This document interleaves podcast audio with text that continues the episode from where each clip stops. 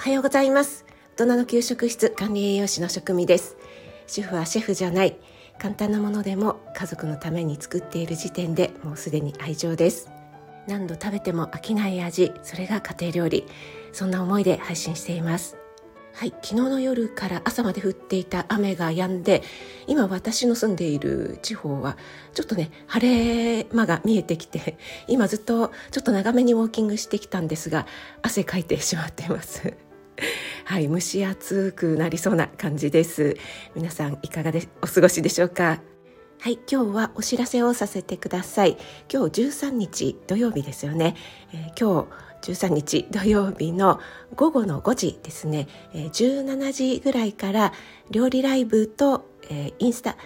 スタイフとインスタ同時の料理ライブを行いたいと思っています。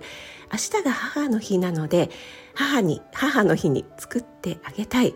簡単美味しいスープカレーということでね、えー、作ってみたいと思っています明日の母の日はですね私ちょっとお出かけ予定がありまして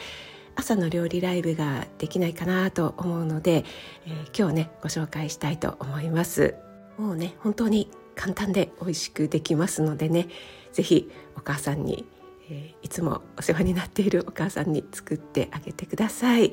えー、今日の17時です、えー、お時間ある方はぜひお待ちしておりますはい。そして私の初の Kindle 本がですね、いよいよ先が見えてきまして、えー、今月5月21日土曜日に、あ、土曜日じゃない、日曜日ですね。5月21日日曜日に、出版予定となります。また詳しくはライブなどでも告知させていただきたいなと思うんですが、懐かしい昭和のストーリーとかそれにまつわる思い出の味、えー、甘酸っぱくもほろ苦いスパイシーなストーリー